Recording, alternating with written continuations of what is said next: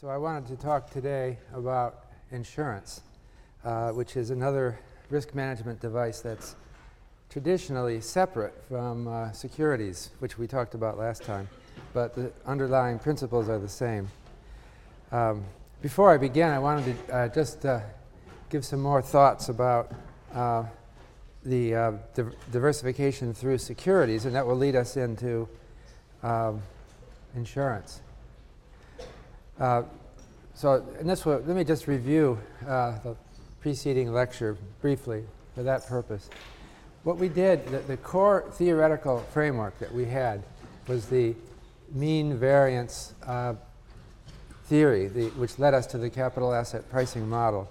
But the basic thing was that we had to, in order to use the framework, we had to start by producing estimates of the expected returns on each asset, we call those R, and the standard deviation of the return on each asset, and the covariance between the returns of each pair of assets.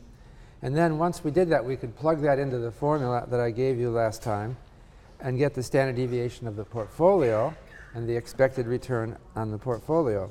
And from then on, if you accept the analysis and the assumptions that, uh, or the estimates that underlie it, we pretty much know how to construct portfolios. Uh, but the underlying estimates uh, may not accord with your belief or your intuitive sense of common sense. And so the other thing that I mentioned last time was that there seems to be a really big difference between the expected return on the stock market and the expected return on uh, sh- short term debt. We found an equity premium, well, actually, Jeremy Siegel's book gave an equity premium of 4% a year. Uh, and some people find that hard to believe. How can it be that one asset does 4% a year better than another? Some people say, well, if that's the case, I want to invest in nothing more than that one asset. Why should I take something that uh, is underperforming?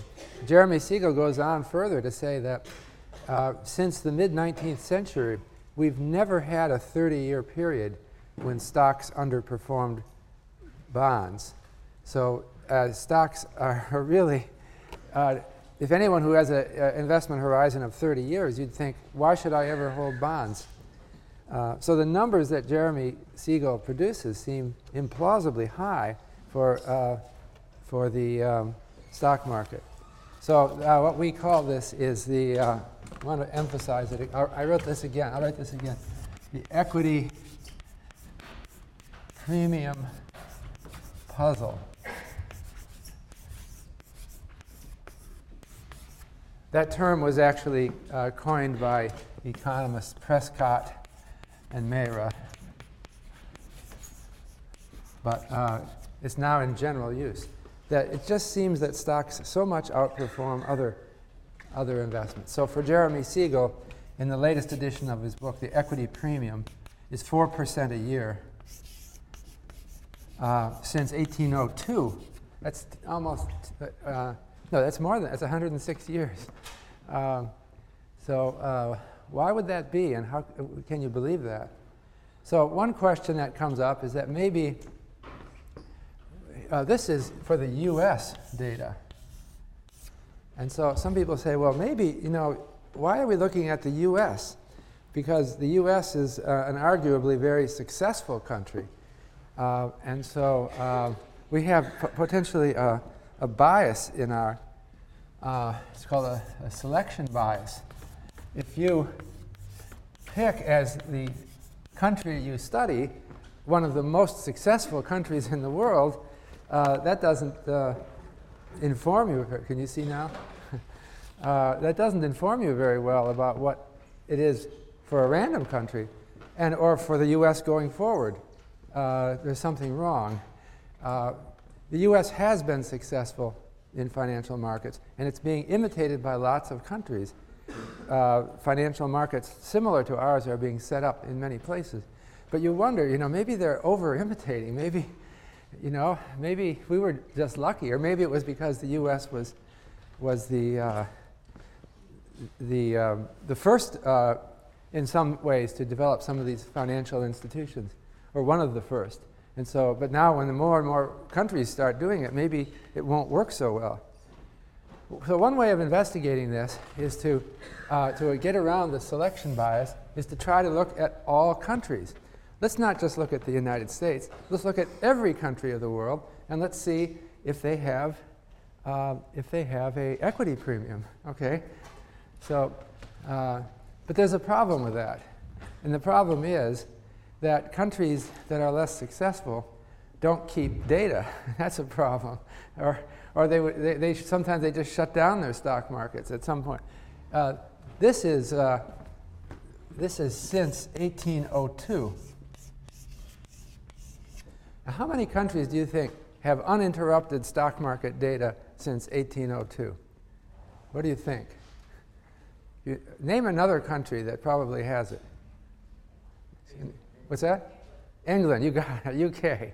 You, uh, uh, I, uh, if you go into the continent, though, uh, they tended to be interrupted by World War I and World War II. Uh, what about Japan? Do they have? Do you think they have uninterrupted? They had a little bit of a problem uh, around World War II, and you can try to bridge the gap, but but anyway there are people who've tried to sort this out. Uh, and um, there's one, it's, there's a book by Dimson, Marsh, uh, and Staunton that uh, called Triumph of the Optimists that Jeremy Siegel quotes. He has a table in, in, in the new fourth edition of his book. And Dimson, Dimson Marsh, uh, and uh, Staunton look at uh, the following countries Belgium, Italy, Germany, France, Spain, Japan, Switzerland, Ireland, Denmark, Netherlands, UK, Canada, US, South Africa, Australia, and Sweden. Every one of them has a positive equity premium, although the US is on the high side of them all. It's not the, not the, not the best. The country that has the highest equity premium, and that's for the whole 20th century. They couldn't go back to the 1802. Uh, the most successful country is Sweden. Uh, and after that, Australia. so, U.S. is not the most successful stock market, although it's high on the high on the list. So, uh, um, Jeremy Siegel concludes that there's uh, that the equity. Pr- he said uh, that these that this book by Dimson, Marsh, and Staunton uh, lay, puts to bed any concerns about selection bias. Uh, and he cl- claims that so many countries have shown an equity premium that we can be confident. This book is really very strong on the conclusions. The title of the book, Stocks for the Long Run. Stocks always outperform other investments for the long run. And he says it's not due to selection bias. But you know, I kind of wonder the list of countries that I just read to you that, that Dimson, Marsh, and Staunton studied excludes some important countries, doesn't it? who does it exclude? Well, it doesn't have India, Russia, and China in it, for example. Uh, and I don't know, at least uh, Russia and China, do you know anything about their history? Did they, they have any stock market disruptions in the last hundred years? I think it's kind of obvious. Uh, they had a communist revolution in both places, right? And so uh, Russia and China are not mentioned uh, by, are not studied by Dimson, Marsh, and Staunton. Why not? Well, they can't get data. There wasn't a stock market. Well, there actually was the stock market in Russia before 1918 and in China before 1949. So, what, did, what happened to investors? If you were a Chinese investor in Chinese stocks in 1949, what happened?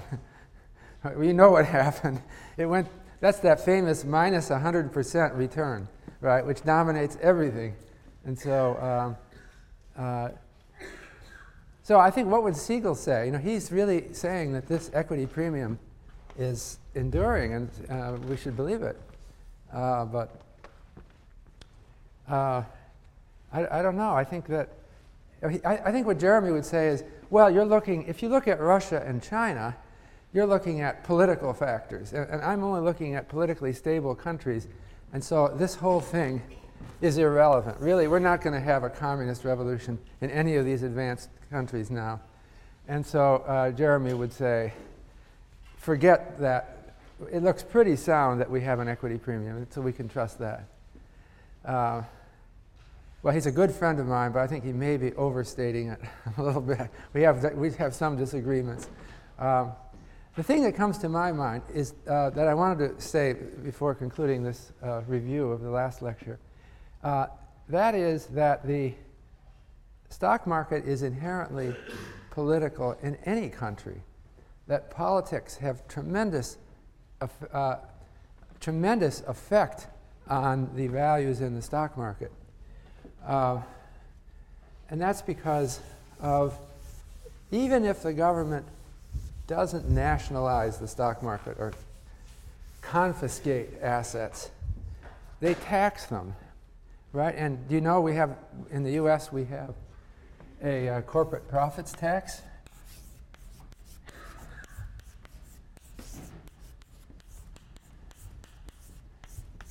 Well, it's not just in the US. Uh, essentially, every, I don't know if there's any exception. There may not be an exception, but essentially every country has a corporate profits tax. And then we also have a personal income tax. Okay? Uh, so the corporate profits tax goes after the profits that corporations make. The personal, it's taken from corporations before they pay out their dividends. The personal income tax is levied on individuals. And uh, these individuals have to pay it. But the, the personal income tax is not simple. It's not just a flat rate on your income, it depends on the type of income. So, dividend income or capital gains income in the stock market is taxed differently. The interesting thing is, is that through time, as political winds change, these taxes have changed. Uh, and they've gone up to some very high levels in the past in the United States and other countries. I'm going to give some uh, US tax rate. Um, the personal tax on dividends. Uh, of course, it depends also on your tax bracket and your income. I, I'm going to talk about the highest tax bracket. In the US, it went over 90% in World War II and, and the succeeding years. So the government was taking 90% of your dividend income, right? What is it today? Do you know what? Anyone know? What's the tax rate on dividends today? Uh, it, it, might be zero for, yeah, for some people, but it, it's actually it is uh, the standard rate for people who have not, neglig- not negligible income is 15%. So it's gone down from over 90% to 15%. Why did it do that? Well, it's some kind of political uh, change. And uh, the uh, corporate, uh, okay. And incidentally, at the beginning of the 20th century, you were right. Who said zero? We, didn't, uh, we didn't even have an uh, income tax until 1913 when the Supreme Court allowed it. So it was zero. Then it went up to 90%, or actually it's 94% at the peak. It came down to 15%. Okay, that's a pretty big hit on the stock market. So, you know, it wasn't just China that took the stock market. When we were taking 90% of dividends, that was 90% of the stock market was being taken by the government. But that's not all, because we were also taxing the corporations. Uh, and in the early uh, post war period, the corporate. Now, I'm going to talk, there's a distinction between the rate that they charge and the actual amount that they take. Uh, uh most advanced countries of the world today have a corporate profits tax rate for large corporations of about a third. So they, they a typical advanced country takes a third of the profits, the government takes a third of the profits. But that's not the actual amount that they pay because the tax law is so complicated and there's so many loopholes. So I, what I looked at, and I have this on the website, I have a chart showing corporate profits taxes paid as a fraction of corporate profits for the United States since 1929. Uh, and that has moved around a lot. But it got almost up to 60% in the, in the post World War II period. And now it's down to less than a third. Uh, why is it down? It's because they're changing enforcement of the taxes and the changing amounts of loopholes.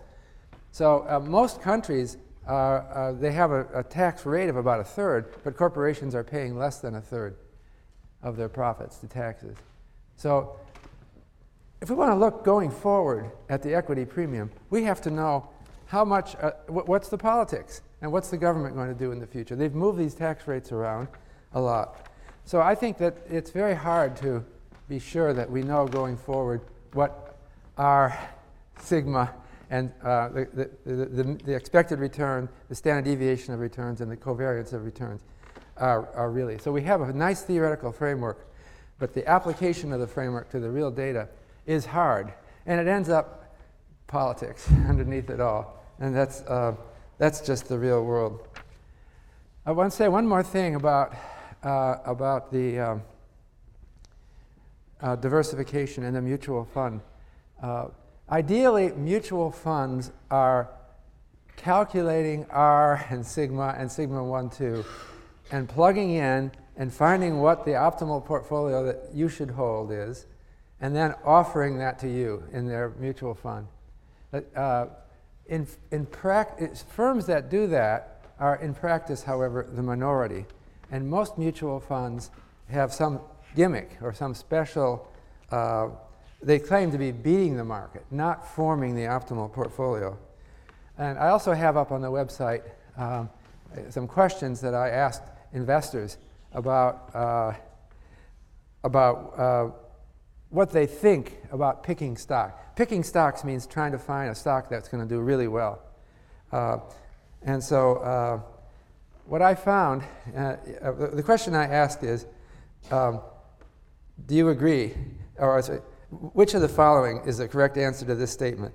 Trying to time the market to get out before it goes down and in before it goes up is A, a smart thing to do, or B, not a smart thing to do. Most people think that it's not a smart thing to do to try to time the market. Only 11% said yes to that. But then I ask another question Do you think uh, trying to pick mutual funds uh, trying to, to find a mutual fund that will beat the market uh, is a smart thing to do or not a smart thing to do. So most people think it's a smart thing to do. So what I think the mutual fund industry has turned into largely is a stock picking industry, not a portfolio diversification industry. Uh, and so what most people are doing when they go into a mutual fund is they're trying to find smart people who will beat the market, will pick those stocks that will do well. Uh, but the mutual fund theory that we gave last time said no, the mutual fund is just supposed to be diversifying for you. In fact, the uh, truth is somewhere in between. Most mutual funds are providing some diversification service, and they're also trying to uh, they're also trying to uh, beat the market. Finally, I just wanted to say that um, I, have been talking mainly about the uh, about the U.S., but mutual funds have been growing in, in importance around the world. Uh, and um, there was a recent paper by um, uh, Servaes. I'm sorry, Khorana Servaes and Tufano that looked at what it is that explains uh, which uh, countries have uh, had rapidly growing mutual fund industries. And they found, not surprisingly, that it tends to, mutual funds have been growing more rapidly in countries that have stronger securities laws and institutions, especially laws that protect individual shareholders' uh, rights. Also, mutual funds have been growing more in countries that have higher level of education and a higher level of wealth. Uh, and they also grow more in countries that have institutional structures that encourage, uh, that encourage uh, investing in mutual funds, such as pension plans. Uh, but I think it's a trend around the world that we're going to see more and more mutual funds.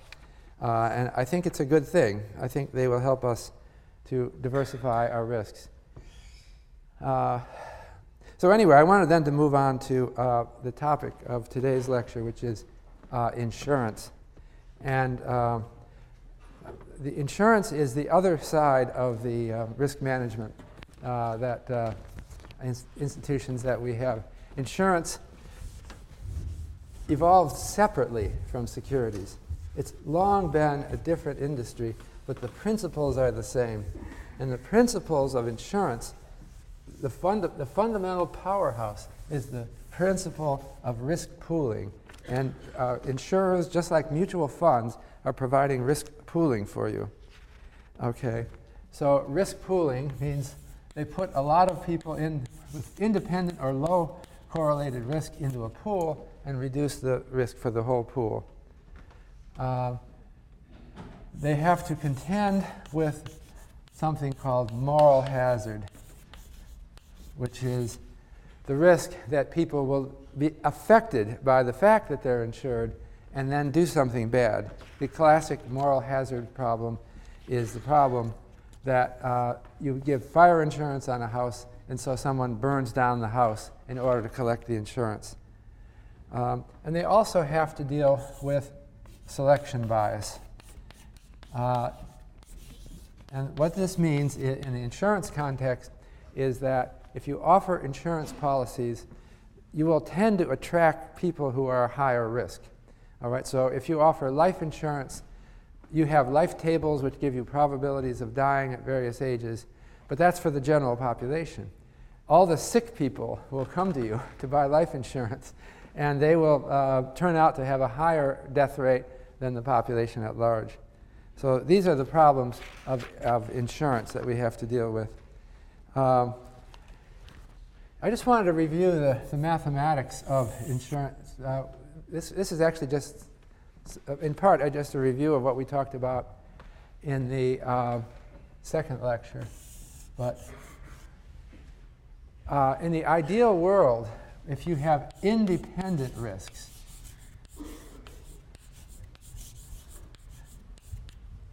uh, under the independence assumption, the uh, uh, probability distribution for the number of uh, contract, uh, insurance contracts that you will have to pay on follows the binomial distribution. So X is the number of accidents. Let's say this is some accident insurance. Okay. Oops. Uh, the, the, uh, the probability of having, and n is the number of policies that you're writing. And if you're going to have p is the probability of an accident.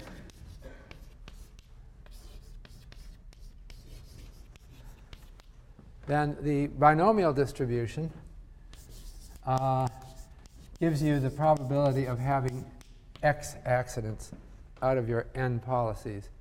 And uh, we had that uh, before.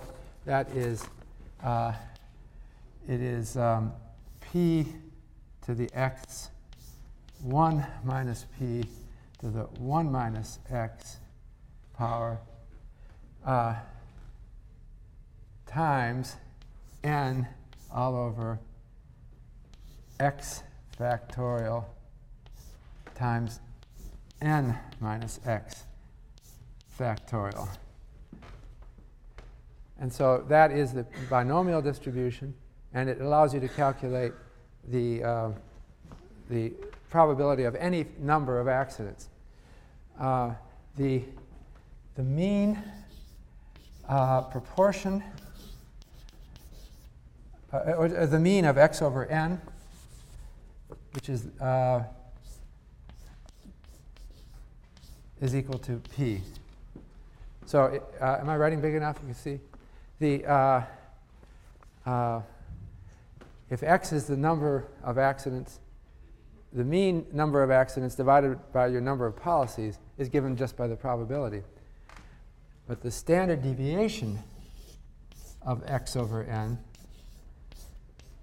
is equal to the square root of p times 1 minus p all over n.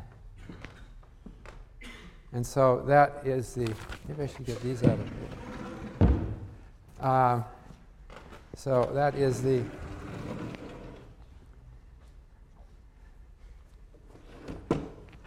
that, that gives you the mean and standard deviation of the proportion. So it, to actually apply this, it helps to go to something called the normal approximation to the binomial. Uh, so, uh, because it's kind of difficult to compute this formula, there's an easier formula. And you assume that uh, the binomial distribution is really a normal distribution with a mean of, or I'm sorry, the, the proportion of accidents, x over n, follows a normal distribution with mean p and standard deviation given by this. Uh, and uh, that's all. That's the uh, the whole theory that I have here. It's it's simple. Um, so maybe I should make a bigger. Well, let me do it here. I can fit it in here, I think. I'm going to draw an example. I've got it plotted out and it's on the website, but it's a very simple example where um, I have the case where p equals 0.2. Okay? So the probability of an accident is 20%. This is a significantly high probability of accident. Can you see uh, down? Uh, you can see all this, right? Goes from zero. Let's do this from zero to 0.4. Uh, if, uh, if you wrote only one policy, what's the probability distribution of x over n? Well, it has two possible values. It could be the one person doesn't have the accident or does have the accident. So if n equals 1,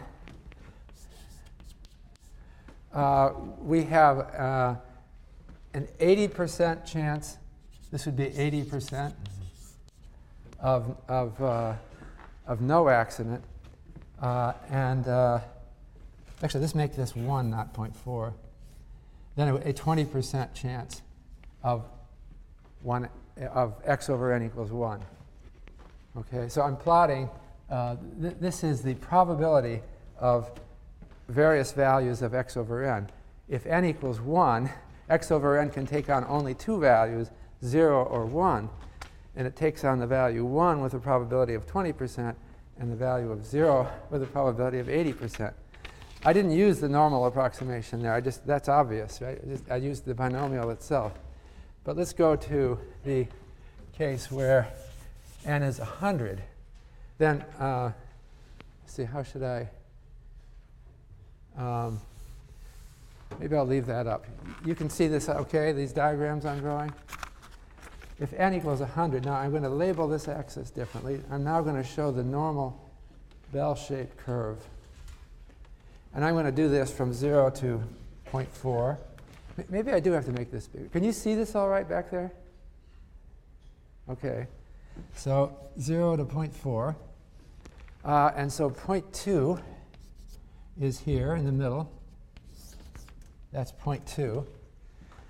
Uh, for n equals, now I'm going to do n equals 100. Okay. Uh, what is the mean? Well, the mean is always 0.2, no matter how many policies you write. So it's going to be, we're going to have a normal distribution centered on 0.2. This 0.2 is not very readable here. Um, I have to crunch down to do it. Okay, so, uh, and what is the standard deviation? It's the square root of 0.2 times 0.8 over 100. So that's uh, 0.16 uh, uh, over 100. So the standard deviation uh, is 0.04. Uh, so what does the curve look like? Uh, it's a bell-shaped curve that looks about like that.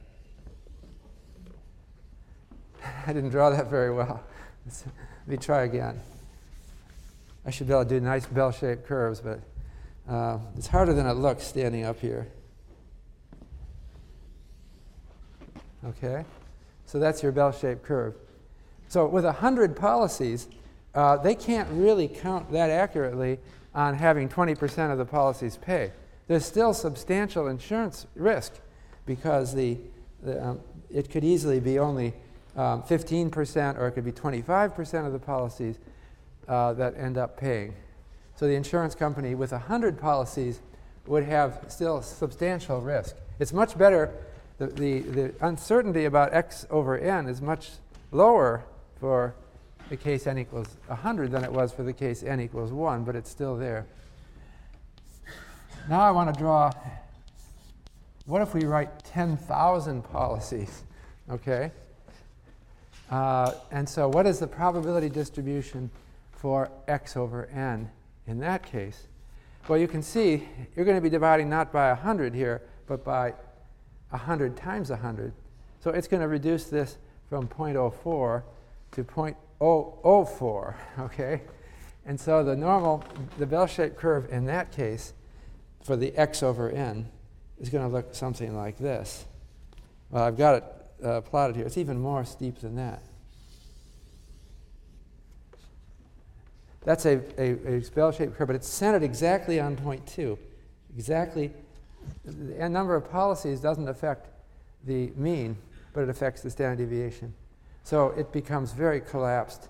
And this is the basic core idea of insurance. You have to be a big company to do it. And if you have a big company, you've exhausted the, uh, uh the risk of uh, almost, never goes away completely.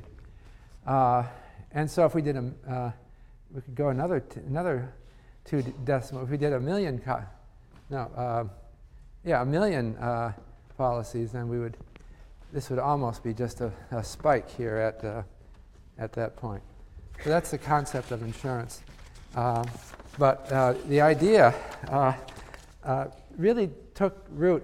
The idea, the intuitive idea, that as you write a large number of policies, the fraction that are that will result in accidents becomes closer and closer to the uh, probability of one accident, that's an idea that struck, to, struck people intuitively at various times in history, but they didn't know how to, um, how to uh, do these calculations. So, uh, historians of probability have noted that this basic idea is actually in Aristotle, the ancient uh, Greek uh, philosopher or scientist. And I'm going to quote Aristotle from his book De Caelo. Uh, it, and he says, to, uh, he's talking very generally here, but I think this, he's really talking about this. He says, to succeed in many things or many times is, quote, difficult. For instance, to repeat the same throw of dice uh, 10,000 times would be impossible, whereas to make it once or twice is comparatively easy. That's Aristotle talking. It's exactly this theory. But he doesn't have the word probability, which hadn't been invented yet. So he's using intuitive. He says difficult or easy. So he says it's difficult, meaning the probability is very low, or easy, meaning the probability is high. He had the idea, but he didn't have the math. Uh, so that I think that may be the first uh, known statement of the binomial distribution. Well, it doesn't get very f- precise, but it has the intuitive concept. The idea of using this theory for insurance, uh, it's uh, the earliest known statement of it is a, uh, it was in an anonymous letter written in 1609 to Count Oldenburg. But that's not the person who said it. That was the person who received the letter. Uh, anyway, uh, the person wrote, he was talking about fires, and the, was proposing that uh, people should pay 1% of the value of the home every year into a fund, and then the fund would be used to replace the home if it burned down. And quoting this anonymous person writing in 1609, uh, there is no doubt that it would be fully proved if a calculation were made of the number of houses consumed by fire within a certain space in the course of 30 years, that the loss would not amount by a good deal to the sum that would be collected in that time. So it's interesting that this person uses the word calculation. This person has the idea. This was the 1600s was the year when probability theory was invented. So someone had the idea of going beyond the intuitive notion that uh, Aristotle uh, mentioned and moving to something uh, that is calculable. And that's when the insurance industry was really born. So, uh, so insurance relies on this theory of risk pooling, but it has to make it work. Uh, and I, I stressed uh, in the third lecture that, uh, like any insurance, like any other risk management device, is an invention, and that uh, in, uh, in, in every risk management device re relies on a design, and the design is, uh, is usually complex and has it all has to work together. In order for a design to work well, we have to have every component there. If one component is missing, we may have a failure. All these components have to be compatible with each other, and it has to work um, in a um, what a work according to a plan, which ultimately is informed by this theory. So insurance as an invention uh, has to have what, what uh, things? Uh, it has to have a contract design. It's a, it, that would be a, a document, uh, which is a contract between the insured and the insurance company that specifies uh, what does it specify? It specifies what risks are covered uh, and uh, exclusions. Some risks are not covered. Uh, and those exclusions are carefully designed in regard of moral hazard and selection bias. Um, there, there has to be the mathematical model which I just presented, but it may be more complicated. Uh, there has to be a, a form for the company. Uh, there could be a corporate form, that is the, the insurance company, uh, could be a, a corporation, and uh, it could be either a nonprofit corporation or a for profit corporation owned by shareholders. Or the insurance company could be a mutual insurance company, in which case the insurance company is owned by the insured. Um, and then you need, as well, you need uh, government regulation because uh, the insurance companies don't seem to exist without it. There has to be regulators that are uh, at least verifying that the insurance company is doing what it, it, it says um, it's going to do. And so uh, the one thing that the government has to do is assure that uh, reserves re requirements are met. The company has to have enough money on hand to pay out uh, in the, in the um, case of default. So, uh, okay, one way of classifying uh, insurance companies is that they um, can exist as either uh, multi-line uh, insurance companies or monoline insurance companies. A multi-line insurance company insures many different kinds of things uh, and uh, doesn't uh, confine itself to one thing. So if a company were just a a fire insurance company, it would be a monoline insurance company. Uh, but, but and, and they're essentially more risky uh, and more regulators have to watch them more because they're, they're standing a higher probability, a monoline of some major disaster. Uh, and uh, in contrast, uh, a multi-line kind of insures uh, it, uh, itself. So you, we hear a lot about monoline insurance companies in the newspapers today. I don't know if you're reading about the subprime crisis, but uh, we are living in a time at this moment of a financial crisis uh, called the subprime crisis. And uh, that naturally hits monoline insurance companies more than multi-line insurance companies because they are more specialized and more vulnerable. Uh, I'll come back to, to this distinction in a minute, but I wanted to talk about uh, certain kinds of uh, of, of uh, monoline insurance companies that uh, the, the biggest, uh, well, one, one category is property and casualty. These are uh, insurance companies, or P&C. These are insurance companies that insure the value of a home or a business or an automobile. Uh, and another kind of monoline insurance is health, an insurance company that merely insures people against health costs. And another important category is life insurance. Uh, so, uh, life insurance is uh, w- what it insures is uh, a beneficiary against the death of an insured. Uh, and the classic example, the, the, most important example, is families. The, you would buy life insurance on both the husband and the wife. Okay, you might might do different amount. And it's done by families with young children to protect them against the economic cost of the death of one of their parents. Uh, and you need insurance on both parents because both parents are contributing uh, to the uh, uh, success of the children. So um, these are big industries. Uh, the uh, total assets of property and casualty in 2007 in the United States. and these are assets. The property and casualty uh, was 1.4 trillion dollars.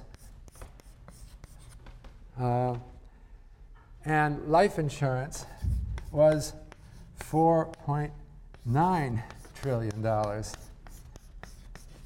So uh, I don't actually did I I don't somehow I missed getting the health, but that would be another big uh, insurance. So this is a, uh, these are huge, uh, hugely important institutions uh, in our in our um, in our society. So uh, what are what does property? Let me go to property and casualty. Um, what do they insure? Uh, actually, the most important that thing that they insure is automobiles. Uh, the total premiums collected on automobiles is about is much bigger, uh, like five times bigger than the premiums they collect on homeowners. Automobile insurance is collision insurance. Okay, homeowners insurance is used to be called fire insurance, but now they've they've extended it to include so many other risks. Uh, it depends on the particular policy what it includes. It might include risks as well of personal liability if someone injures themselves on your property, or uh, risks of storms, of hurricanes, earthquakes, everything else. So we call it homeowners insurance. But actually, the uh, automobile insurance is more important than the homeowners insurance, even though homes are so much more valuable, uh, because I think that's because cars move and they drive around and they bump into each other. homes just stay where they are, and so we have far fewer accidents.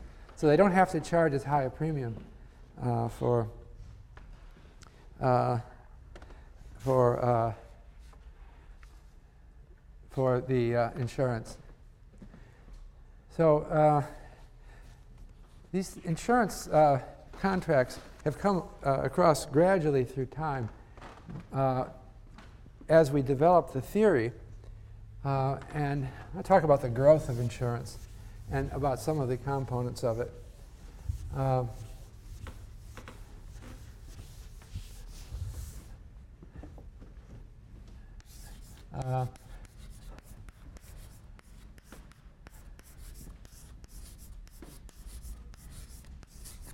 The real insurance industry, as I mentioned before, began in the 1600s uh, with the invention of probability theory and with the invention of uh, life tables for uh, invention of actuarial science.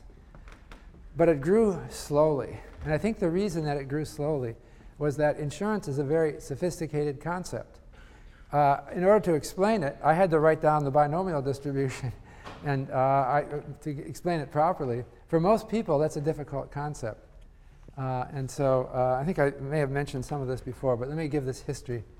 Uh, in uh, insurance, it was invented in the 1600s, but it did not proliferate fast. It prolifer proliferated only very slowly.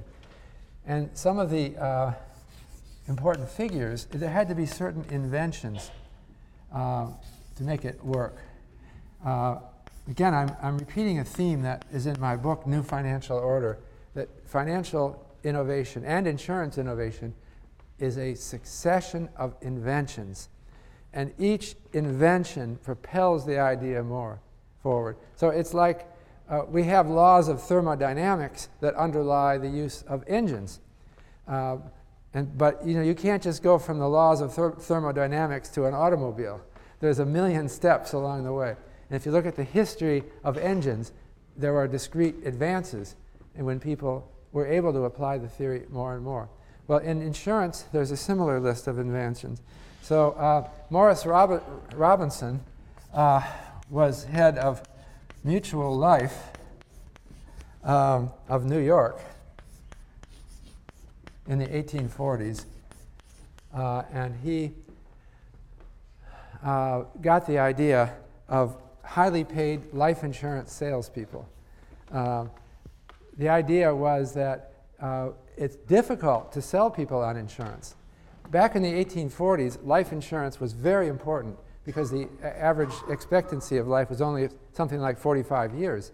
And so that meant parents were dying left and right. What would be the probability that a married couple would live, both of them, to the, uh, to the uh, time when their children are grown? Uh, well, it was fairly low, right? If, if the ac- average age at death was something like 45, uh, you know, but maybe a 50 50 chance of, of high uh, risk uh, of, of one of the parents dying. So you should think that people would really want life insurance but they, uh, but they were not buying it. Uh, and why was it? Well, first of all, they were dying in such numbers. P was so high that it was expensive. They have to pay, the premium has to cover the costs. And so it was tough to get someone to buy life insurance, um, even though they really needed it. It was such a good idea for them. Uh, but uh, it's partly because there's a psychological resistance to it. You know, this is still very much alive today. I was standing at the World Economic Forum at one of our lunch things, and a young woman approached me from Swiss Re, uh, which is a Swiss reinsurance company, and she said she wanted my ideas on how to sell crop insurance in Africa. She said, We have it now at Swiss Re, uh, and of course, the World Bank sponsors uh, crop insurance for farmers. So, and there are some very poor areas in Africa where farmers really run the risk if their crop fails, uh, it could be really bad. Uh, they, you know, they would be approaching starvation. So, wouldn't you think that farmers would want to buy crop insurance from this Swiss company? Looks like a good idea to me. But she says, we're having a lot of trouble selling it. Uh, and uh, she said, if you talk to the farmers in these rural areas, what do you think they say when you offer? they say, I can't afford the insurance. Well, they're not thinking right. You know, uh, uh, the whole idea of insurance is that you take from your good years and you move it into your bad years so that you make it through all your years. And so you're having a good year this year, maybe. It looks that way now. And you think you can't afford it. But just think how bad it will be if it's a bad year. Then you really won't, you won't be able to afford to stay alive. Uh, and so, uh, but she says they didn't some of them respond, but a great majority of them don't. And I think it's because of a psychological aversion to people have to thinking about insurance. It's just unpleasant. And life insurance is actually an insurance against one of you dying. It's a very unpleasant topic. So if someone comes to your home and says, I'm, I would like to sell, uh, sell you life insurance, you know, you think, you know, some other day. I, I, don't want to talk today about the probability of one of us dying. Uh, and so uh, it was a tough sell. So uh, Morris Robinson, uh, however, realized that some people are very talented salespeople. And they're probably talented at other things as well. So it may sound like a small, uh, a small improvement, but he just had very highly paid insurance salesmen. Uh, And they were paid as long as people kept their policy. And so that motivated an insurance salesman to form long term relationships with the families that he was insuring and to keep them from canceling their policies. So uh, he got talented, respected members of the community who people admired to become life insurance salesmen, and he had to pay them enough so that they would stick with the job. And then it finally worked. It may seem crazy, but it may seem like a modest innovation, but it actually uh, was. Uh, it was an important innovation. So I don't know how you think of life insurance salespeople, but uh, they have been pillars of the community. They're people that you, the community trusts, that people uh, are willing to let into their home and discuss things like death. Uh, and that was an innovation that, uh, that came in then. Then the other innovation was Henry Hyde. Uh, and he was at uh, another uh, insurance company, Equitable Life. Um,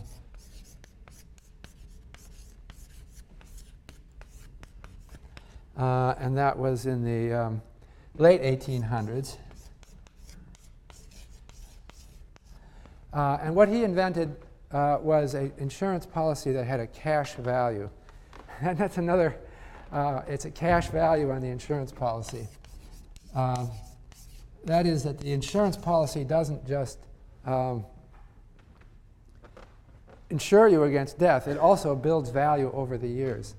Uh, and this invention was very important because it stopped people from canceling. The, the, big problem life insurance had is people would buy it and they'd pay for several years. Uh, and then eventually uh, they would think, well, we didn't die. We've been losing all this money. Let's just cancel the insurance.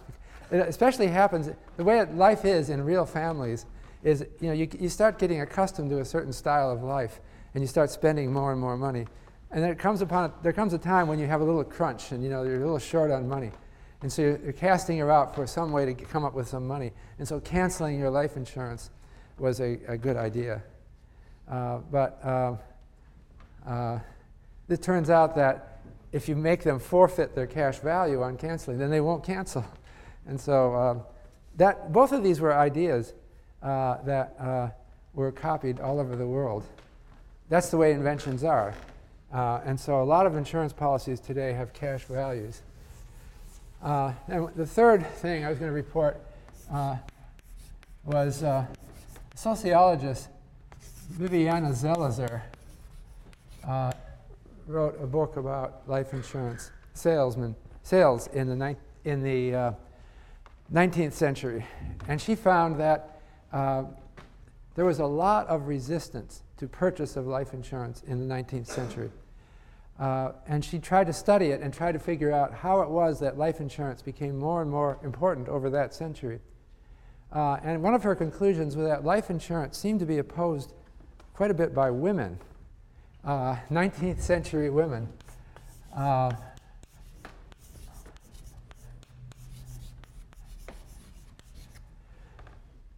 and why didn't they like it?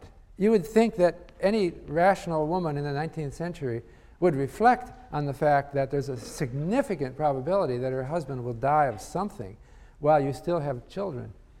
And why wouldn't they want to? Well, what she found is that life insurance salespeople were going to families and trying to sell them on life insurance by explaining the concept. And they would say something like, like I did. Maybe they didn't write down the binomial distribution, but they explained the idea of insurance. Uh, and uh, it didn't sound right to the typical 19th century American woman, or, or I suppose it wasn't just America, it was a worldwide problem. And the reaction that salespeople would get from women was, you know, this, this, you're giving me some probabilities or something, and you're asking me to, it sounds like you're asking me to play in some gambling thing where I win if my husband dies.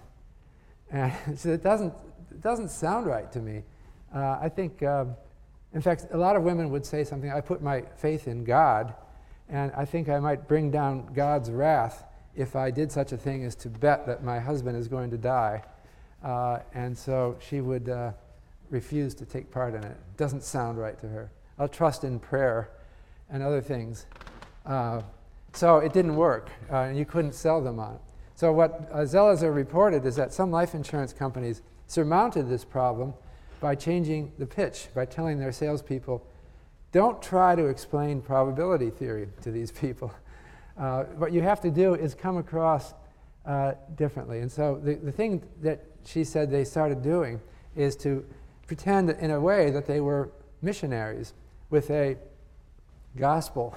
the gospel is insurance.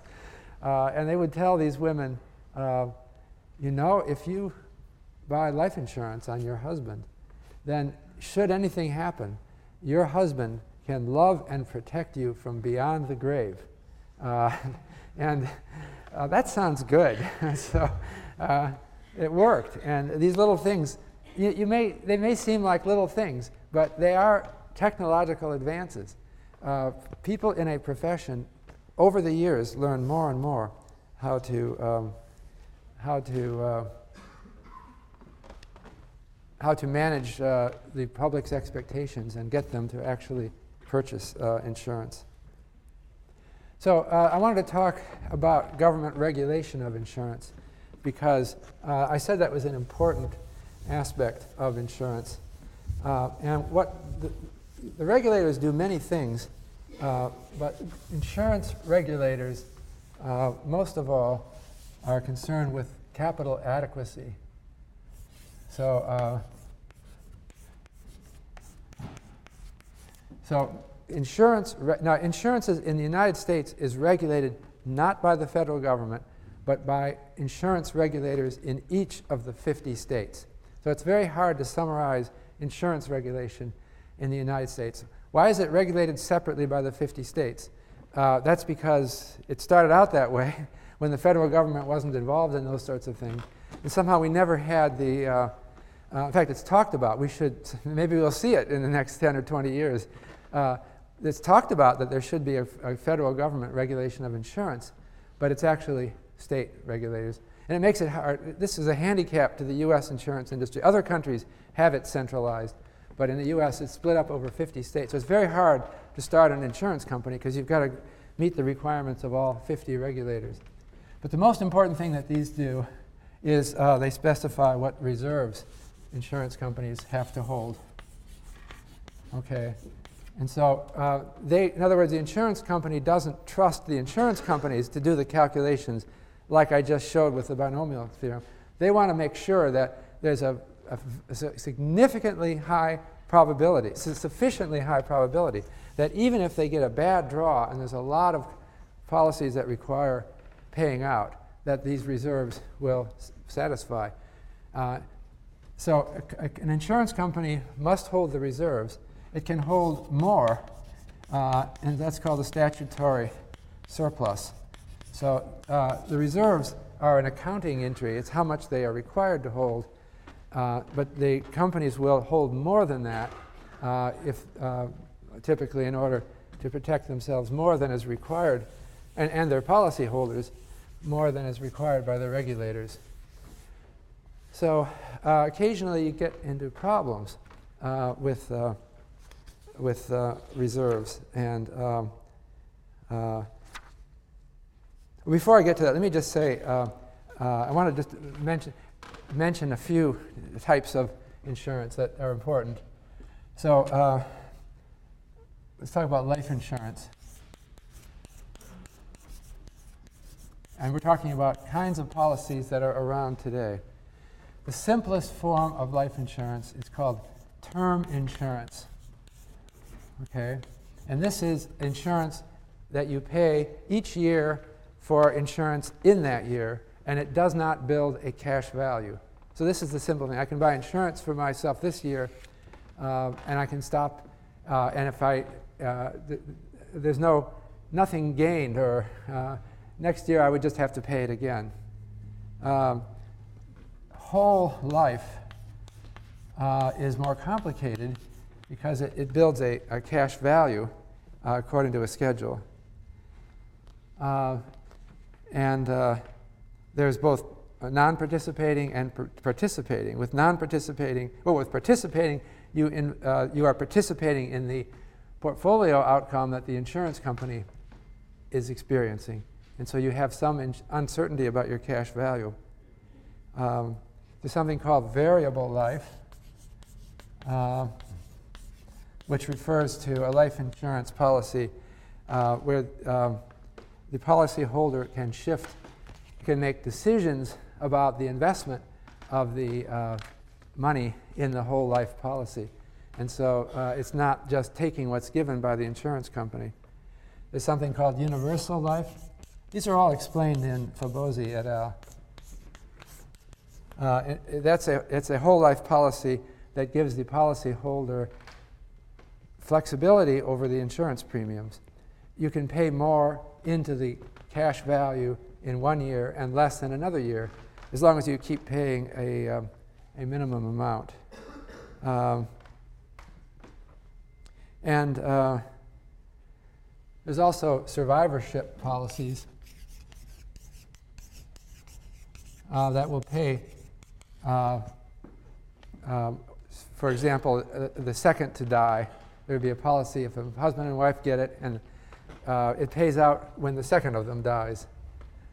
Um, or also about regulation. I wanted to mention the NAIC. It's a very important institution. That stands for National Association of Insurance Commissioners. Uh, and this is uh, something that's very important in the United States because, as I mentioned, secu- uh, insurance regulation is divided up over the 50 states. And uh, the problem that that creates is uh, that it's a nightmare for insurance companies because every different state has different laws. Uh, recognizing this problem, the insurance commissioners in the various states have decided to form an, an, organization, that's the NAIC, and they hold regular conferences. Uh, and at these conferences, they uh, decide on a uh, recommended or uniform li- uh, insurance regulation policy.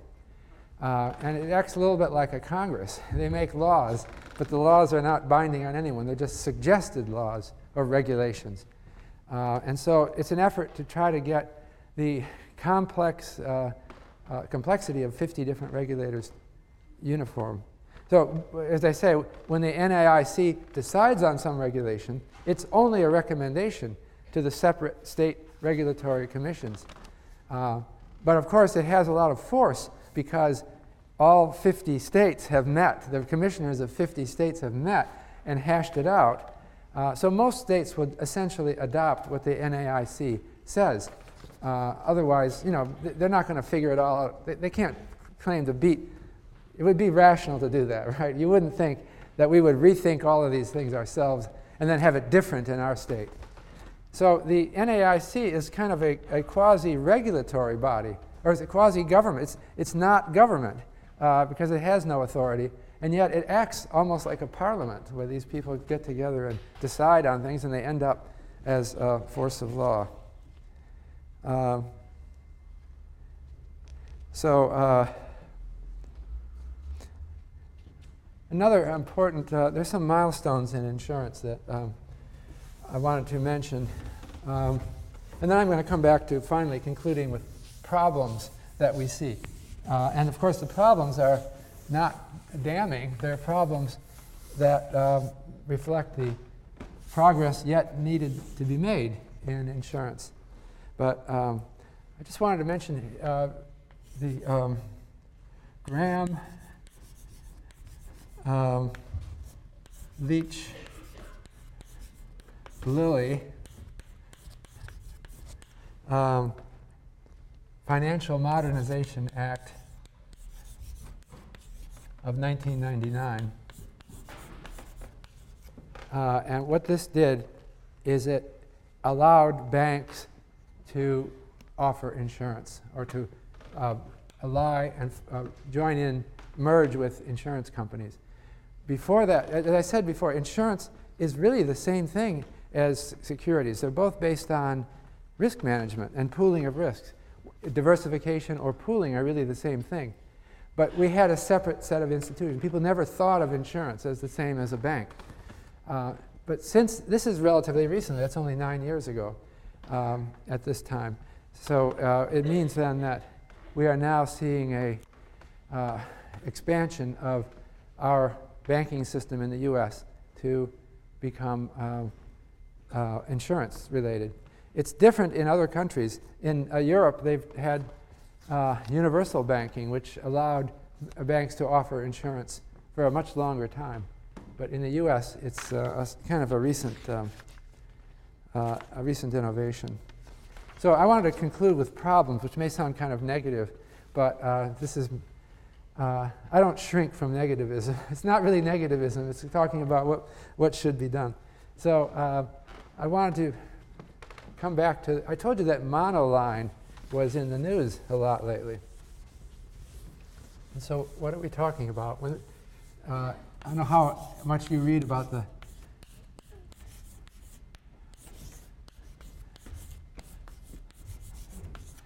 Uh, right now, we are going through a major financial crisis, which started in the US but has spread over the world. Uh, and this is called the, uh, the uh, subprime crisis.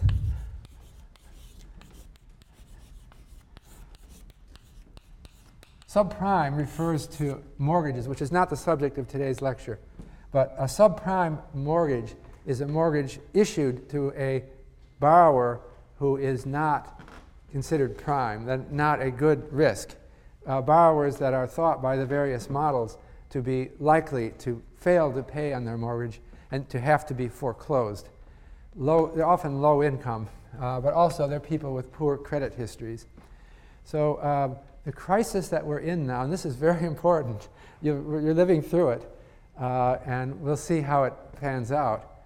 Uh, the subprime crisis is happening today because home prices are falling, and with falling home prices, more subprime borrowers are, ref- are, are failing to pay their mortgage, and default rates are shooting up, and uh, valuation of securitized subprime mortgages have crashed uh, and it's throwing turmoil all over the, in, all over the uh, financial community.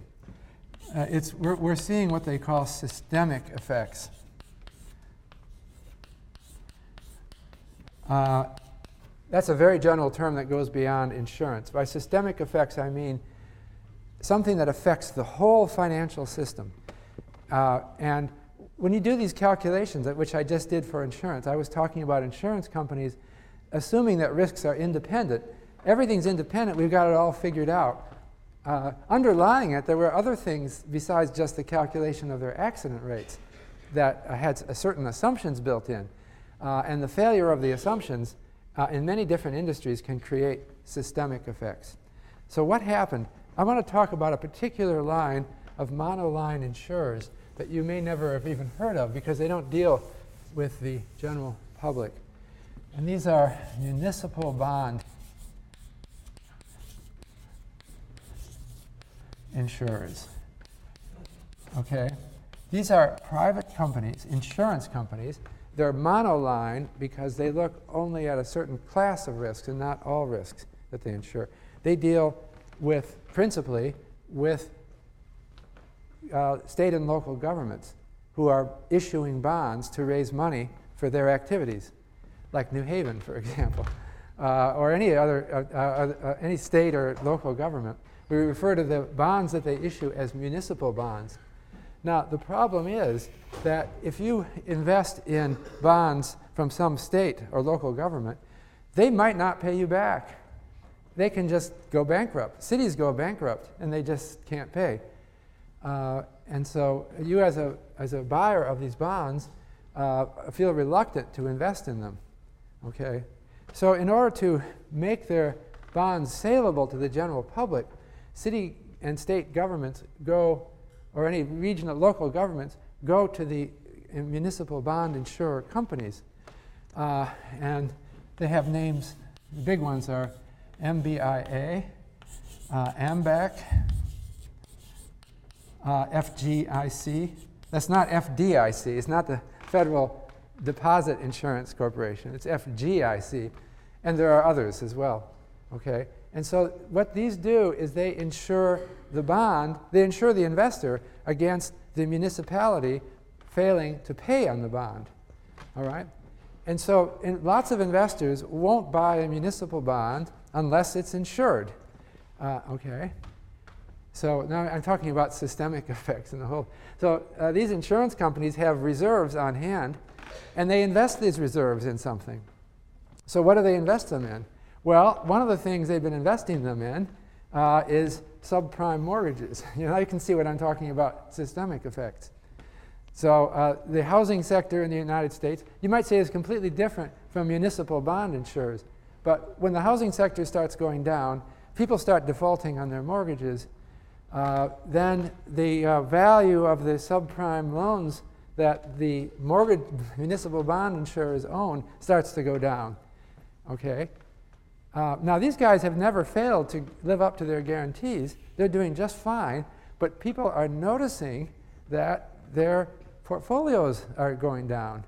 And so uh, their surplus, uh, uh statutory surplus, is going down. And, uh, and so we're starting to worry about these companies.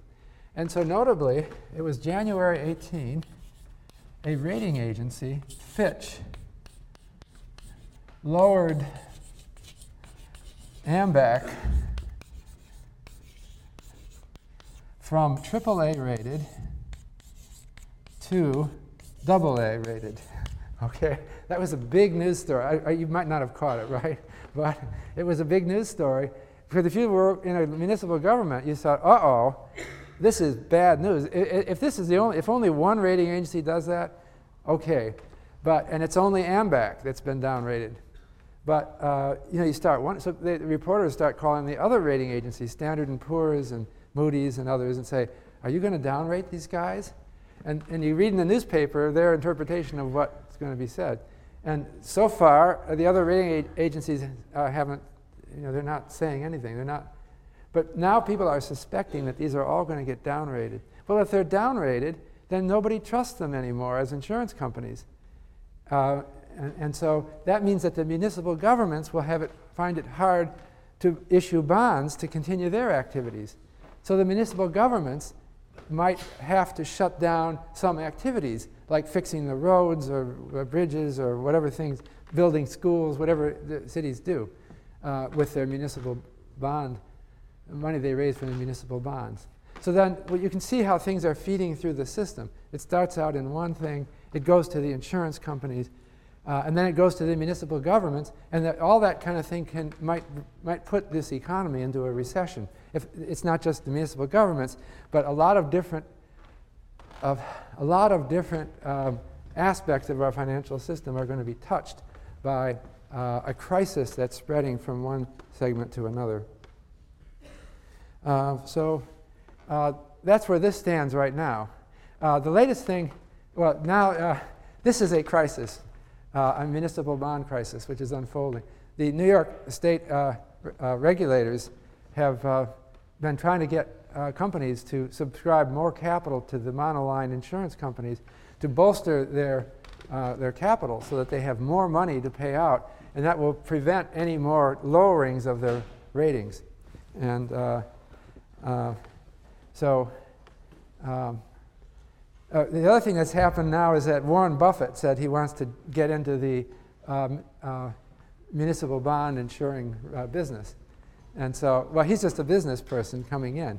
Uh, and so there will be new municipal bond insurers appearing that will take up the slack. And so we'll be all right. But the problem is that we may have a crisis for a while.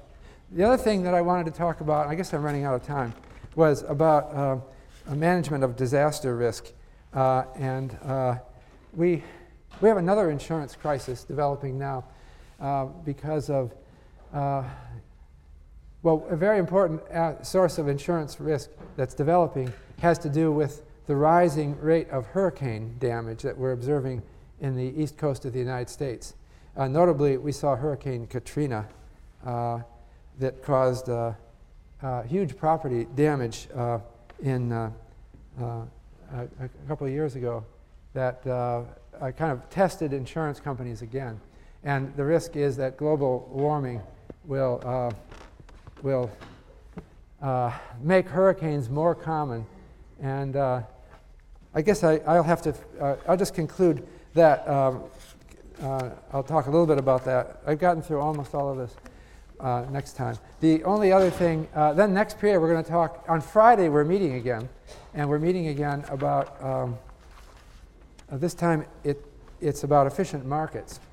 Uh, and uh, I want to talk about the evidence for efficient markets and against it. And that will lead you into your third problem set uh, about efficient markets, but that's not coming for a little while.